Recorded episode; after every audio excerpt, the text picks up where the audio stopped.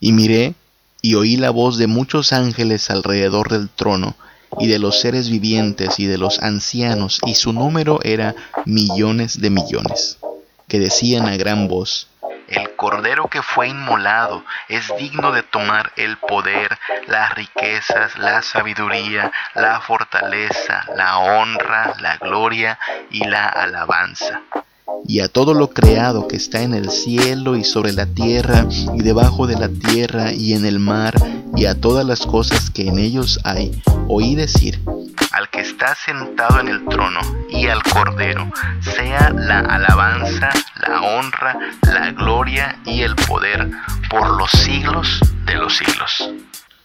Los cuatro seres vivientes decían, Amén, y los veinticuatro ancianos se postraron sobre sus rostros y adoraron al que vive por los siglos de los siglos. Todos aquellos que hoy ríen porque creen que han podido vencer a la iglesia, porque crean que han podido acabar con los cristianos, sabrán que hay un Dios fuerte y poderoso que tomará venganza de aquellos que han causado daño a sus hijos cada oveja de Cristo que ha padecido el oprobio de los anticristos será vengada por la mano firme de nuestro gran rey. Habrá valido la pena cualquier adversidad y tribulación momentánea si a pesar de eso tenemos acceso a la dicha eterna con Cristo. Estas son buenas noticias entonces. Quizá la iglesia de Cristo pareciera tener poca fuerza hoy, pero el Señor no la ama por su fuerza. El Señor, de hecho, por su poca fuerza, es su todo en todo. Su Salvador, su protector, su vengador, su amparo y su fortaleza. Ese es el pastor de la iglesia. Ese es el dueño que pagó por ella quien nos llama a confiar en su palabra, quien nos llama a ser fieles a su voluntad, quien nos advierte de que sin santidad nadie le verá, pero quien nos promete que habrá galardón para todos aquellos que se mantengan firmes hasta el final está sentado en el trono y al Cordero, sea la alabanza, la honra, la gloria y el poder por los siglos de los siglos.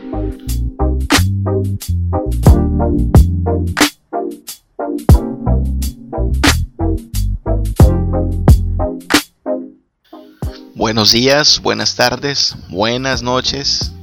El momento en que tú estés escuchando este podcast Espero que sea un momento bendecido por Dios, a pesar de toda situación adversa, a pesar de toda problemática temporal. Yo espero que el Señor te bendiga, te guarde, te prospere, sea tu amparo y tu fortaleza. Gracias a Dios por la bendición de tener su palabra que nos llena de esperanza, que nos anima a perseverar como creyentes en Cristo Jesús. Cristo está cada vez más cerca está hoy más cerca de lo que lo estuvo ayer y cada día se acorta el tiempo de la cuenta regresiva para el momento en el cual la iglesia pueda encontrarse cara a cara con su Señor. Yo espero que tú estés allí, yo espero estar allí y espero que juntos podamos alegrarnos en aquel que ha prometido cumplir cada una de sus promesas, darnos un cielo nuevo, una tierra nueva y delicias a su diestra para siempre. Estamos meditando en estas cartas, las cartas que el Señor emitió inicialmente a siete iglesias del Asia Menor, pero que nos dio permiso de también nosotros leerlas. Nos ordenó, de hecho, poner atención a lo que se le dijo a aquellas iglesias, porque gran parte de aquellas problemáticas que enfrentaron, de aquellas circunstancias en que las iglesias vivían, se repiten hasta el día de hoy. Siglos después, más de dos mil años después, la iglesia sigue enfrentando oposición, la iglesia sigue estando bajo ataque, sigue siendo o tratando de ser seducida por los deleites de este mundo, sigue habiendo gente que llamándose cristiana en realidad es todavía impía y por lo tanto la iglesia sigue llamada a la fidelidad, a la santidad, a la devoción, a la perseverancia. Cristo quiere que su iglesia sea firme y perseverante hasta el final. Él es el dueño de su iglesia. Por cierto, un saludo a la Iglesia Príncipe de Paz, mis hermanitos de la Iglesia Príncipe de Paz, donde tengo el gran privilegio de ser un pastor, el pastor. A veces eh, nos referimos a la iglesia como la iglesia de fulano, la iglesia de sutano, y a veces así he escuchado que alguien llega a decir de Príncipe de Paz, ¿no? La iglesia del pastor Samuel. No, yo no soy el dueño, ni ningún pastor es el dueño de la iglesia. Quizá podemos influir y esperamos influir para bien en la iglesia, pero el dueño de la iglesia es Cristo. Él la compró, Él dio su vida por ella, Él la pastorea perfectamente todo el tiempo. La iglesia está segura porque Cristo es su Señor, su dueño. Y al estudiar hoy el capítulo 3, versículos del 7 al 13 de Apocalipsis, vamos a estar meditando precisamente en el carácter de el dueño de la iglesia, el carácter de Jesucristo. ¿Cuál es el carácter? ¿Cómo es él? Aquel que nos guía, aquel que cuida de este rebaño de discípulos, aquel que protege a su iglesia y que ha prometido que nadie va a arrebatar a sus ovejas de sus manos. ¿Cómo es Cristo? según estas cartas y según también el llamado a perseverar. ¿Cómo, cómo es Cristo? El Cristo que estamos esperando ver cara a cara pronto. Bueno, de Apocalipsis 3, del 7 al 13, podemos extraer algunas enseñanzas al respecto. Voy a leer el mensaje, el mensaje a Filadelfia, Apocalipsis 3, del 7 al 13, para poder meditar en su contenido. Dice así, escribe al ángel de la iglesia en Filadelfia, esto dice el santo, el verdadero, el que tiene la llave de David, el que abre y ninguno cierra, y cierra y ninguno abre. Yo conozco tus obras. He aquí he puesto delante de ti una puerta abierta, la cual nadie puede cerrar, porque aunque tienes poca fuerza, has guardado mi palabra, y no has negado mi nombre. He aquí yo entrego de la sinagoga de Satanás a los que se dicen ser judíos y no lo son, sino que mienten. Y he aquí yo haré que vengan y se postren a tus pies y reconozcan que yo te he amado. Por cuanto has guardado la palabra de mi paciencia, yo también te guardaré de la hora de la prueba que ha de venir sobre el mundo entero para probar a los que moran sobre la tierra. He aquí, yo vengo pronto retén lo que tienes para que ninguno tome tu corona. Al que venciere, yo le haré columna en el templo de mi Dios, y nunca más saldrá de allí. Y escribiré sobre él el nombre de mi Dios y el nombre de la ciudad de mi Dios, la nueva Jerusalén, la cual desciende del cielo, de mi Dios y mi nombre nuevo. El que tiene oído, oiga lo que el Espíritu dice a las iglesias. Este es el mensaje a la iglesia de Filadelfia. Mira que a los hermanos de Filadelfia no les tocó ninguna reprensión. Es de las únicas dos iglesias de aquí del Apocalipsis que no recibe reprensión sino palabras primero de reconocimiento por su fidelidad y también de ánimo. Ellos, los hermanos de Filadelfia, se mantenían fieles a Cristo aún en las más difíciles circunstancias. No estaban en las mejores situaciones y aún así se mantenían fieles. Quizá era eh, poca su fuerza, según nos lo dice el versículo 8, tenían poca fuerza. Y esta poca fuerza quizá es la que le había ayudado a aferrarse al Evangelio, porque es algo común que cuando confiamos en nuestros propios recursos o nuestra supuesta importancia, Cristo podría volverse un asunto secundario. Pero cuando no tenemos nada, cuando somos débiles, cuando nos descubrimos frágiles e insignificantes, no nos queda más que aferrarnos a Cristo como nuestro todo en todo. Siempre ha sido así. No son los justos, sino los pecadores quienes se rinden al Evangelio. ¿Te acuerdas de los fariseos? Ellos se veían como justos, se veían como perfectos.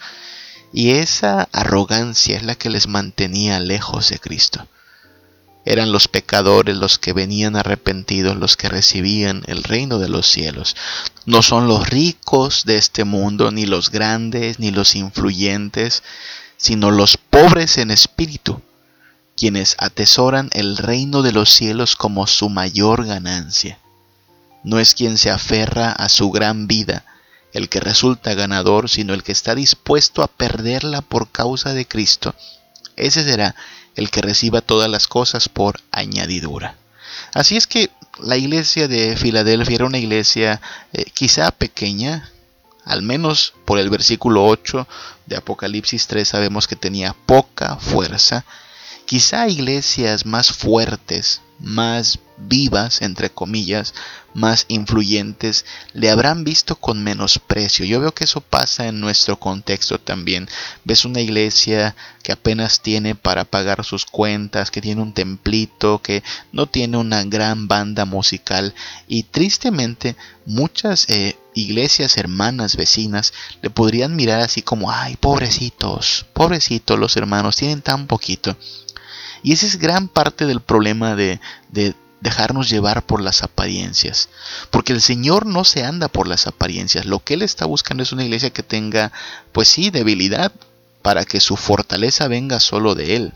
Y no, al Señor no le va a impresionar ni nuestra tecnología, ni nuestra arquitectura, ni nuestras finanzas, ni nuestros programas. Él quiere una iglesia fiel.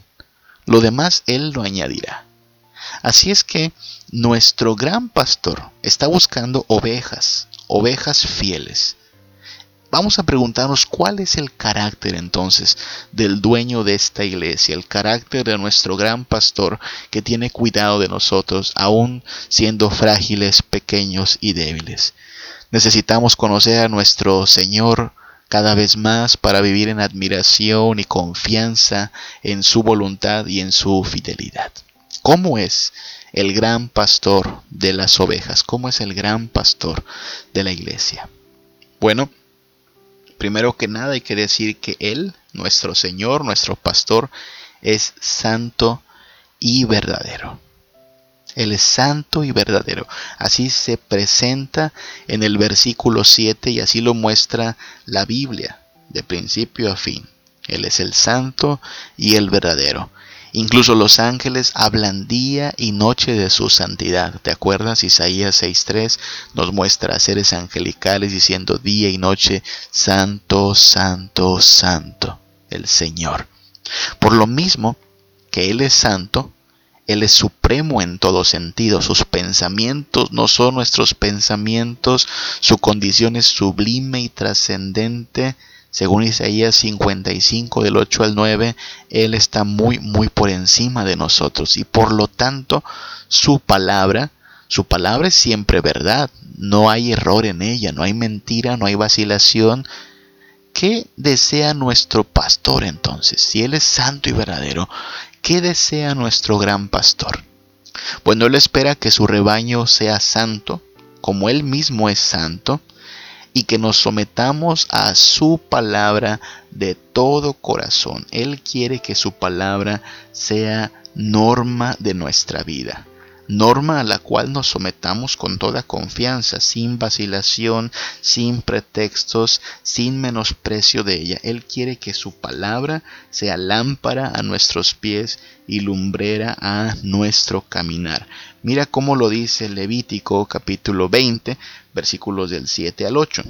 Santificaos pues y sed santos, porque yo Jehová soy vuestro Dios, y guardad mis estatutos y ponedlos por obra. Yo Jehová que os santifico. Este es nuestro Señor llamándonos a ser santos y llamándonos a someternos a su palabra, porque Él es santo y su palabra es verdadera.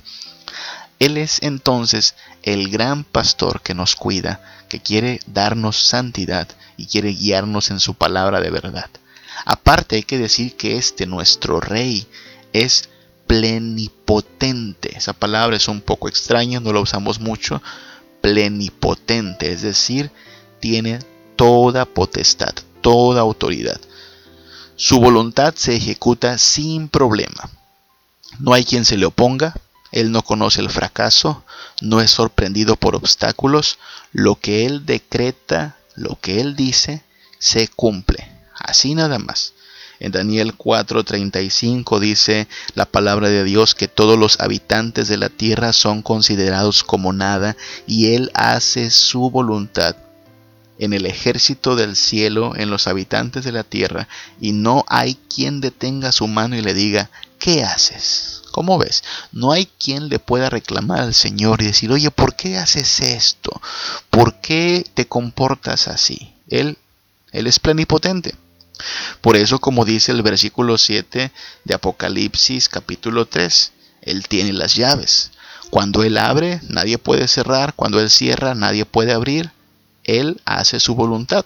Nosotros podemos confiar en este poder soberano, todo abarcador de nuestro gran pastor. En palabras de Martín Lutero, en su célebre himno Castillo Fuerte, Él es nuestro Rey Jesús, el que venció en la cruz, Señor y Salvador. Y siendo Él solo Dios, Él triunfa en la batalla.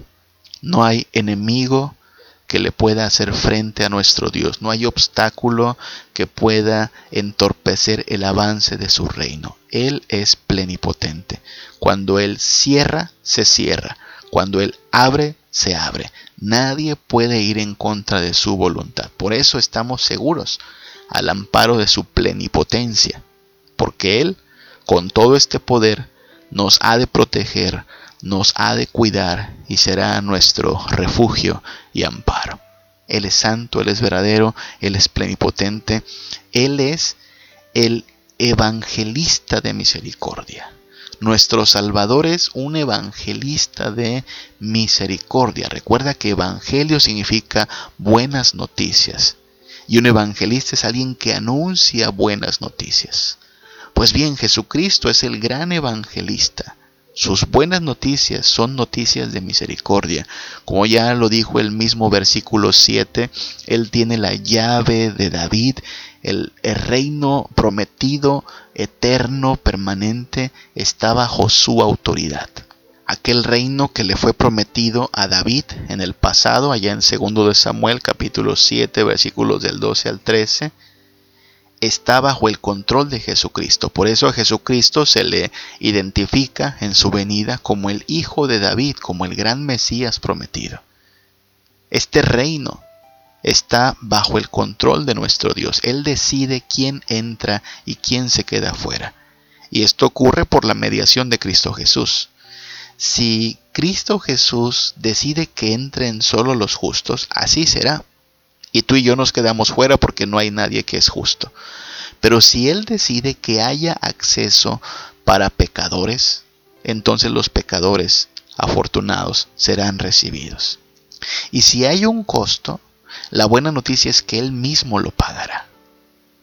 Y si determina nuestro Señor que en el reino entren de todas las naciones, no solo judíos, sino también gentiles, entonces gracias a Dios así será. En esto consiste el Evangelio, la buena noticia de que a todos los que están lejos y a los que están cerca les es anunciada salvación. Este Jesucristo anuncia salvación para todos aquellos que rendidos ante su poder y autoridad imploran por el perdón de sus pecados. Este gran pastor le ha concedido a los hermanos de Filadelfia una gran puerta abierta, según el versículo 8. Y esta puerta no la abrieron ellos, porque ellos tienen poca fuerza, sino que esta gran puerta la abrió Cristo para ellos, tal como la abre para ti, la abre para mí y la abre para todo aquel que invoque su nombre y nos envía ahora a nosotros que anunciemos a todas las naciones que hay una puerta abierta. La buena noticia del Evangelio es que la puerta al cielo está abierta por los méritos de Cristo Jesús. ¿Y por qué se nos abre la puerta a su reino? ¿Es acaso por nuestros méritos? ¿Es quizá por nuestra gran potencia? ¿Es porque nos necesita? No, nada de eso es por pura misericordia, es por su sola gracia que el Señor nos acepta en su reino. Por eso es afortunado aquel que encuentra esta puerta abierta, aquel que encuentra este acceso para entrar al reino de Cristo. Es afortunado porque créeme, según las palabras del mismo Señor, son pocos los que la hallan. Bienaventurados los que encuentran esta puerta de acceso a su gloria, porque es privilegio de pocos. Nuestro gran Salvador es un evangelista de misericordia, hay una gran puerta abierta. Nuestro Dios ofrece salvación a todo aquel que le busca en arrepentimiento y fe. Y tenemos que ir al mundo y decirle, oigan, hay una gran puerta abierta por Cristo Jesús, por la cual podemos ser salvos. Ahora, si Él no es tu Salvador, Él será nuestro juez. Él no solo es todopoderoso, no solo es santo y verdadero, no solo es el evangelista de misericordia, Él es vengador de sus adversarios. Según el versículo 9, los miembros de la sinagoga del adversario, o sea, Satanás, serán entregados, exhibidos, humillados y castigados en la hora de tribulación que se avecina, en el juicio final. Cristo va a tomar venganza de cada corderito suyo martirizado, torturado, menospreciado y atribulado en esta tierra desde los mártires del pasado que fueron degollados, apedreados, quemados, crucificados y devorados por bestias, hasta los mártires de nuestra época que están siendo perseguidos, secuestrados, oprimidos y violentados, no saben con quién se han metido, no saben con quién se han creado un gran problema. Nuestro Dios es el vengador de sus adversarios. Él tomará venganza todos aquellos que hoy ríen porque creen que han podido vencer a la iglesia, porque crean que han podido acabar con los cristianos, sabrán que hay un Dios fuerte y poderoso que tomará venganza de aquellos que han causado daño a sus hijos cada oveja de Cristo que ha padecido el oprobio de los anticristos será vengada por la mano firme de nuestro gran rey. Así es que más les vale arrepentirse ahora que hay tiempo y más les valiera no meterse con el pueblo de Dios. Esa es la esperanza. Sé que suena un poco raro, pero nuestra esperanza es que no habrá impunidad ante el trono de Dios. El Señor cobrará venganza de aquellos que dañen y dañaron a su pueblo. Él es vengador de sus adversarios, pero Él es galardonador de los que le buscan. Él es quien premia a aquellos que le buscan y se mantienen fieles a su reino. Si bien los enemigos de Cristo y de su pueblo serán objeto de la venganza del Señor en el día del juicio, los creyentes en su palabra y fieles a su voluntad serán galardonados con todo lo que se les ha prometido. Una corona de victoria, según el versículo 11 de Apocalipsis 3, el ser reconocidos como miembros de su pueblo y bienvenidos en la ciudad celestial, según el versículo 12, junto con todo el gozo, el deleite, el consuelo y la dicha que el Señor tiene reservados para cada uno de sus corderitos.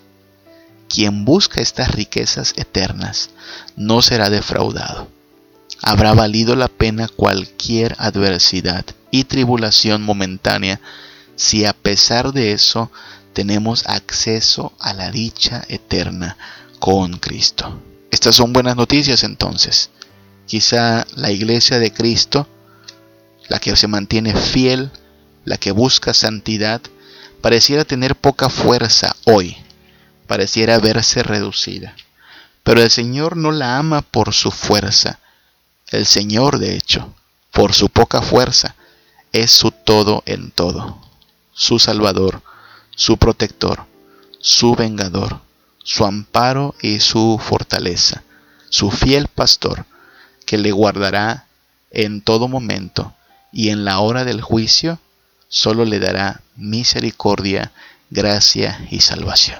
Ese es el pastor de la iglesia, ese es el dueño que pagó por ella, quien nos llama a confiar en su palabra, quien nos llama a ser fieles a su voluntad, quien nos comisiona para decirle a la gente que hay una puerta abierta para salvación, quien nos advierte de que sin santidad nadie le verá, pero quien nos promete que habrá galardón para todos aquellos que se mantengan firmes hasta el final. Hasta el final, mi hermano, mantengámonos entonces firmes en obediencia a nuestro buen pastor, en sometimiento a su voluntad, descansemos en su protección, disfrutemos su provisión y aguardemos el cumplimiento de sus promesas. Cada vez falta menos. Cristo volverá muy pronto. Estamos en cuenta regresiva. Hasta entonces, que el Señor te bendiga, que el Señor te guarde. Ven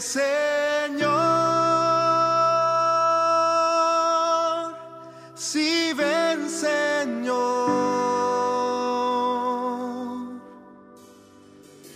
Ven Señor.